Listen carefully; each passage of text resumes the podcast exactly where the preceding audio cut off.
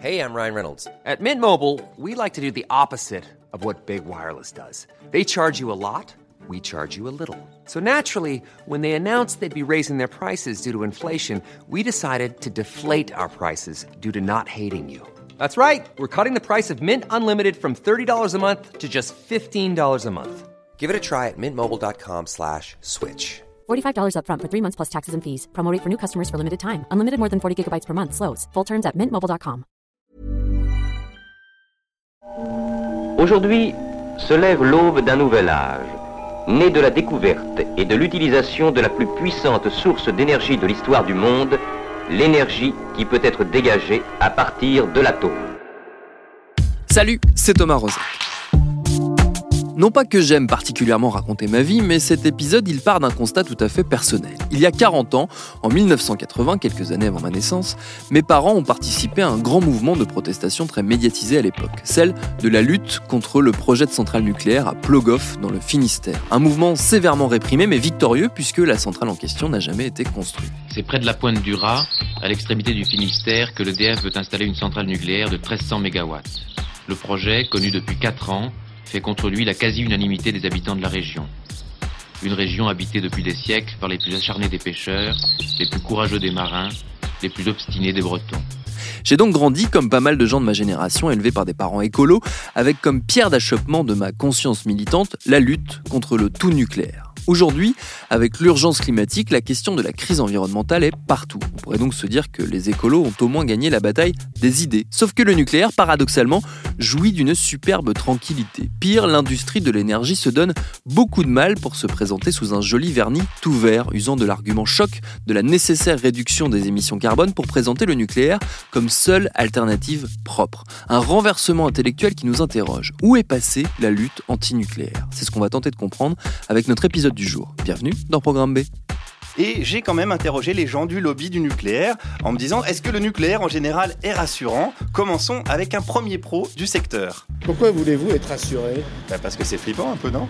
Bah non, euh, rappelez-vous, enfin non, vous ne connaissiez pas, moi non plus, mais il y avait une publicité de l'époque euh, sur euh, la radioactivité, c'est bon pour la santé. Cette interrogation, je suis allé la soumettre à quelqu'un qu'elle concerne très directement.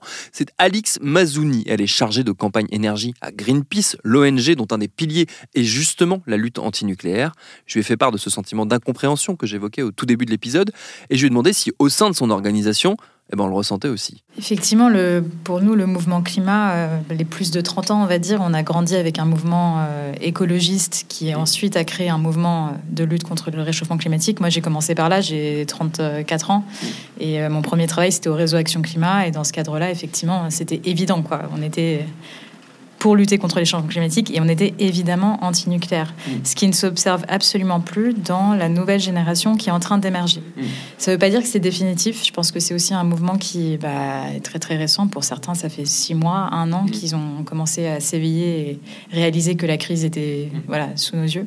Donc ça ne veut pas dire que c'est définitif, mais c'est vrai que c'est intéressant comme dynamique, y compris parce que finalement, ce qu'on observe, c'est que plus généralement, le mouvement écologiste, c'est un petit peu réduit quelque part. À la fois, on parle de toute la crise et finalement, la façon dont on la théorise, c'est beaucoup autour du CO2 et quelque part uniquement autour du CO2, mm. comme une notion très abstraite, parce qu'il faut décarboner, décarboner, mais en même temps, euh, on s'attaque pas forcément aux secteurs les plus émetteurs, consommateurs d'énergie fossile. Donc euh, c'est devenu une sorte de notion abstraite où voilà, tout est pensé et organisé dans le mm. prisme du CO2. Donc typiquement, en tant qu'association qui lutte contre le nucléaire, on est disqualifié parce que nous, on considère que le nucléaire n'est pas une solution alors qu'il n'émet mm. pas beaucoup de CO2. En plus, ce qui vient alimenter tout ça, c'est quelque part la communication euh, de l'industrie nucléaire, qui est très axée maintenant sur l'énergie verte, le fait que qui serait justement une, forme de voie de recours pour éviter euh, la catastrophe climatique. Quelque part, moi, j'ai la sensation qu'on est passé de l'atome ou la bougie, qui était un petit peu le, slogan des pro-nucléaires euh, il, y a, il y a 30 ans, à l'atome ou le charbon. Oui, l'atome ou le charbon, en plus, c'est quelque part souvent une fake news parce que justement, on, enfin, on raconte des vieilles histoires. L'exemple comme quoi l'Allemagne, parce qu'elle a fermé des centrales nucléaires, euh, aurait rouvert tout un tas de centrales à charbon. C'est devenu un peu une sorte de mm. mythe euh, qui permet effectivement de raconter très facilement cette histoire qu'on n'a pas d'autre choix euh, que de faire du nucléaire. Et effectivement, le débat est construit comme ça. Et même, oui, enfin, c'est ça. C'est soit on fait du nucléaire, soit on pollue la planète. Mm.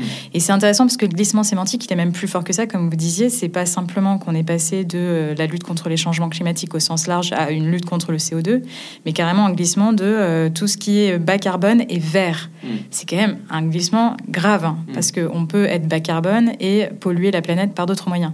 Et c'est effectivement une communication orchestrée par la filière nucléaire. On la voit très clairement au niveau européen. Depuis quelque temps, il y a un- une, une négociation en cours sur euh, qu'est-ce qu'un investissement vert qui est très fortement lobbyé par, euh, par l'industrie nucléaire européenne et française.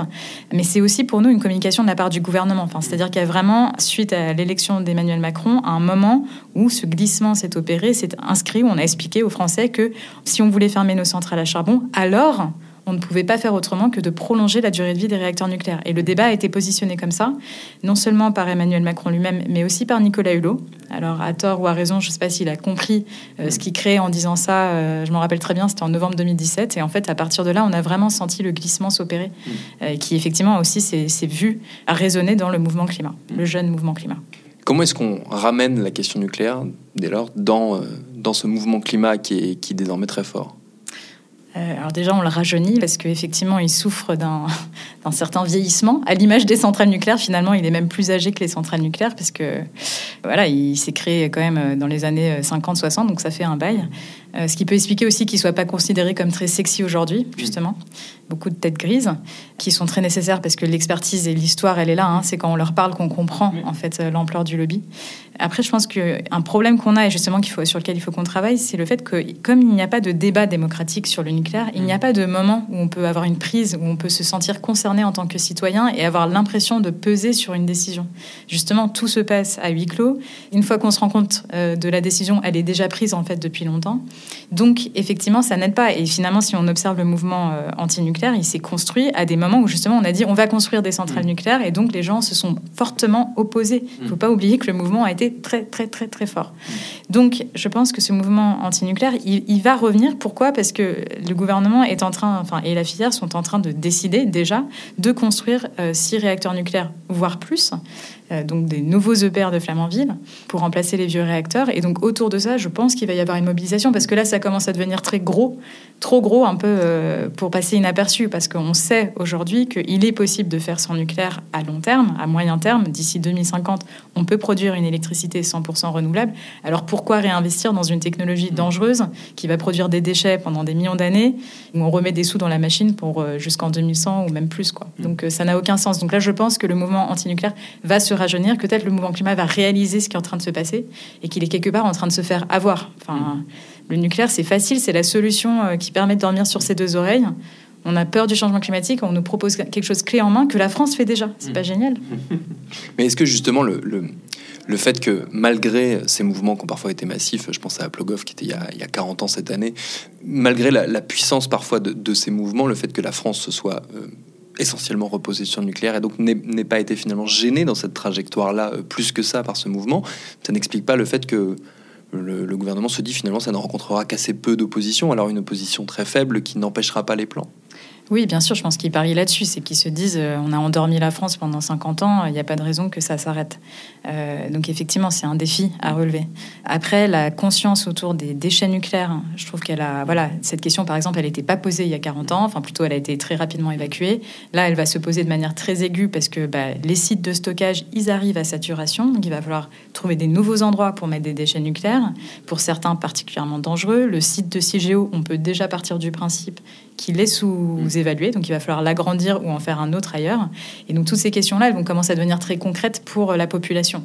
Donc euh, je pense que le moment où la question des déchets devient plus visible, plus palpable et aussi plus coûteuse, parce que ça coûte de l'argent en français, on ne s'en rend pas compte, euh, potentiellement ça, plus les EPR, ça va commencer à, à, peser dans la balance.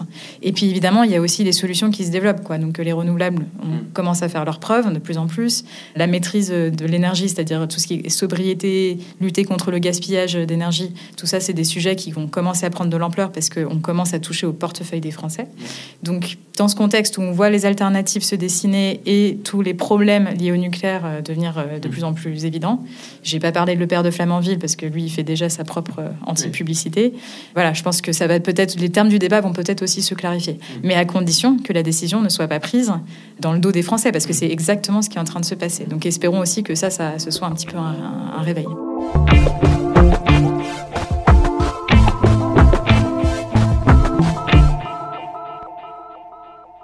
Est-ce qu'une des conditions, c'est aussi que cette lutte, elle trouve une traduction euh, politique, qu'elle revienne dans le discours des acteurs politiques, notamment les mouvements euh, les plus verts ou les plus à gauche, euh, qui ont un peu délaissé ce, ce territoire-là? Oui.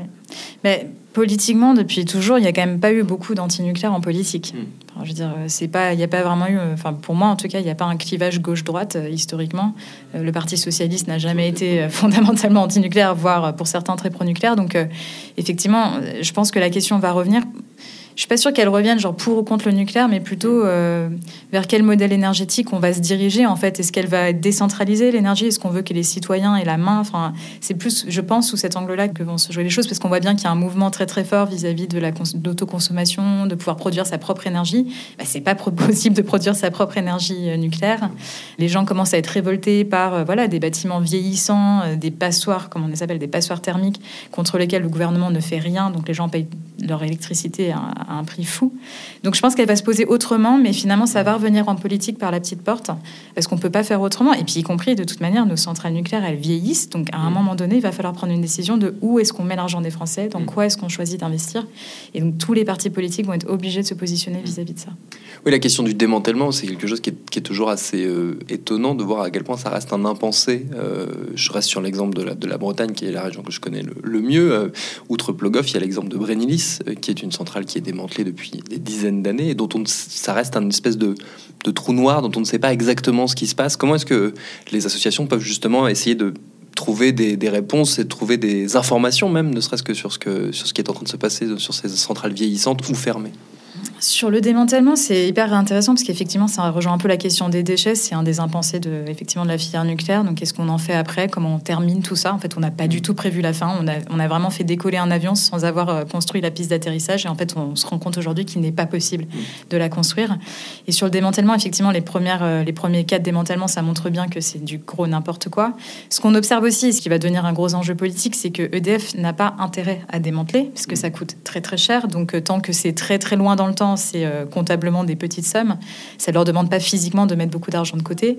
Euh, donc elle va devenir assez importante cette question. Et justement, le cas va se poser aussi très sérieusement sur Fessenheim, où là, pour le coup, c'est très clair et net qu'il n'y a pas de problème technique lié au démantèlement, parce que jusqu'à maintenant, c'était un des arguments. On ne sait pas faire. Les acteurs du nucléaire ont été très clairs sur le fait que c'est faisable et qu'il faut le faire vite. Maintenant, EDF va essayer de jouer la montre et je pense que c'est très important. Enfin, il faut que les, les citoyens s'emparent de cette question parce que si on laisse traîner le cas de Fessenheim, il y a encore 57 réacteurs derrière qui sont dans la même situation dans les 10 ou 20 prochaines années.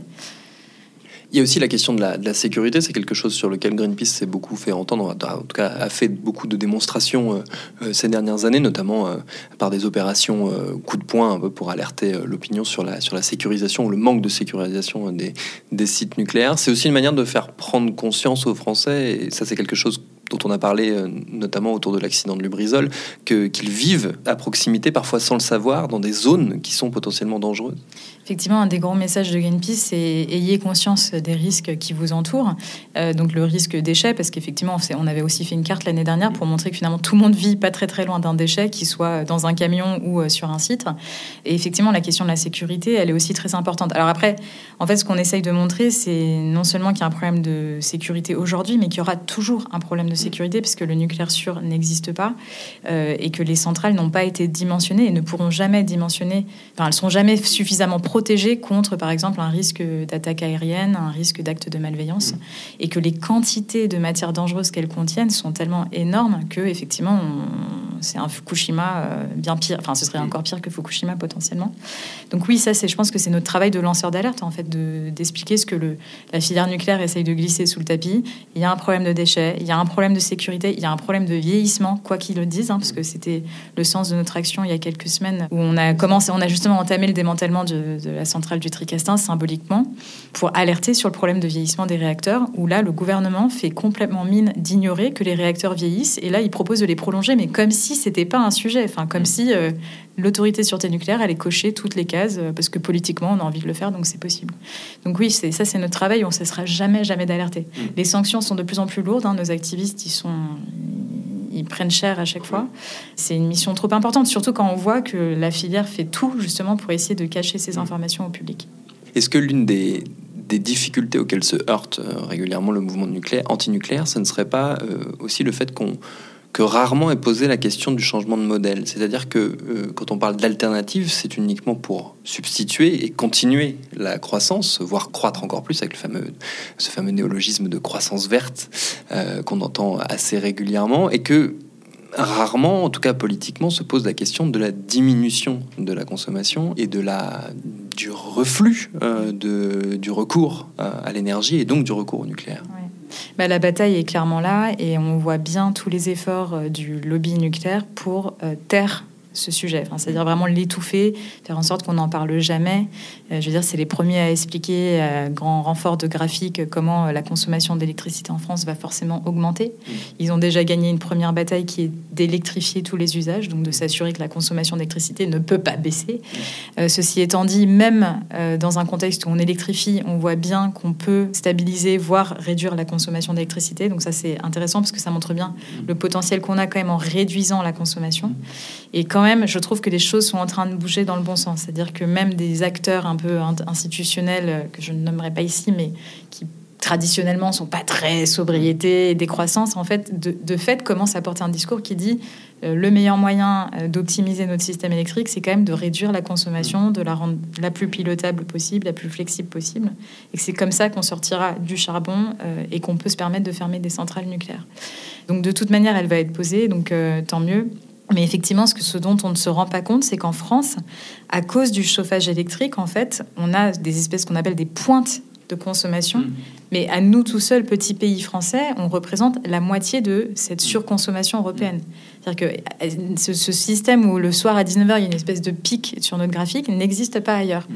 Donc ça, c'est quelque chose sur lequel il faut agir. Et moi, j'hallucine de me dire que ça fait 40 ans qu'on a un problème de chauffage électrique en France sur consommateur et que rien n'a été fait. Donc on voit bien le lobby, hein, il est là. Et en plus, évidemment, il s'est euh, accroché sur des logements sociaux, des endroits où en fait les gens n'ont pas les moyens par eux-mêmes de changer leur mode de chauffage.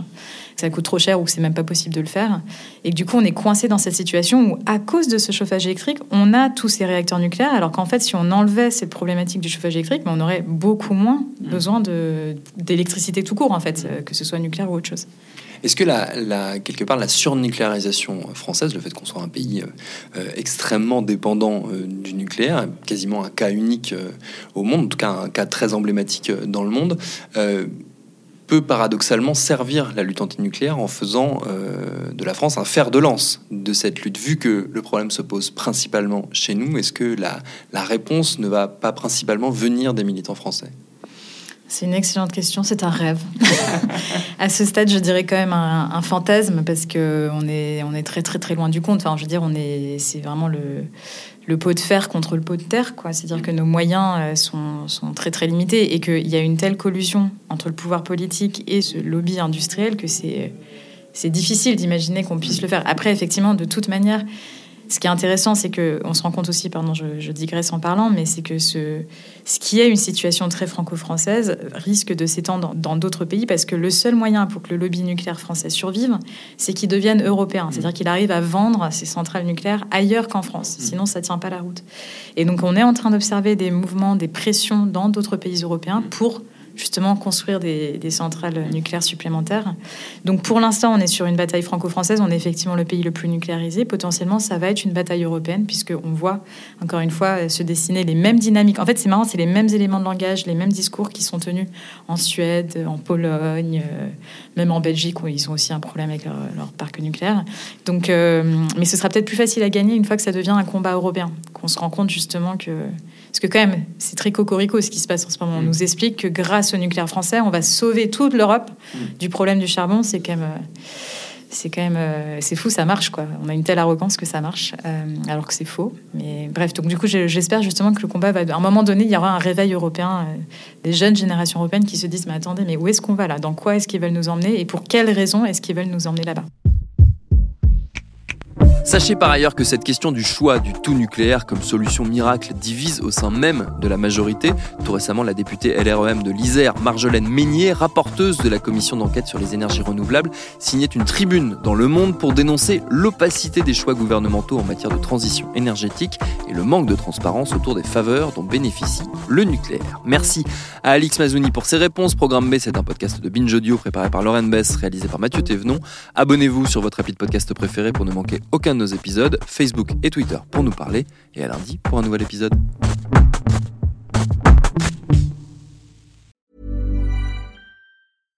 This is the story of the one. As head of maintenance at a concert hall, he knows the show must always go on. That's why he works behind the scenes, ensuring every light is working, the HVAC is humming, and his facility shines. With Granger's supplies and solutions for every challenge he faces, plus 24 7 customer support, his venue never misses a beat. Call quickgranger.com or just stop by. Granger, for the ones who get it done.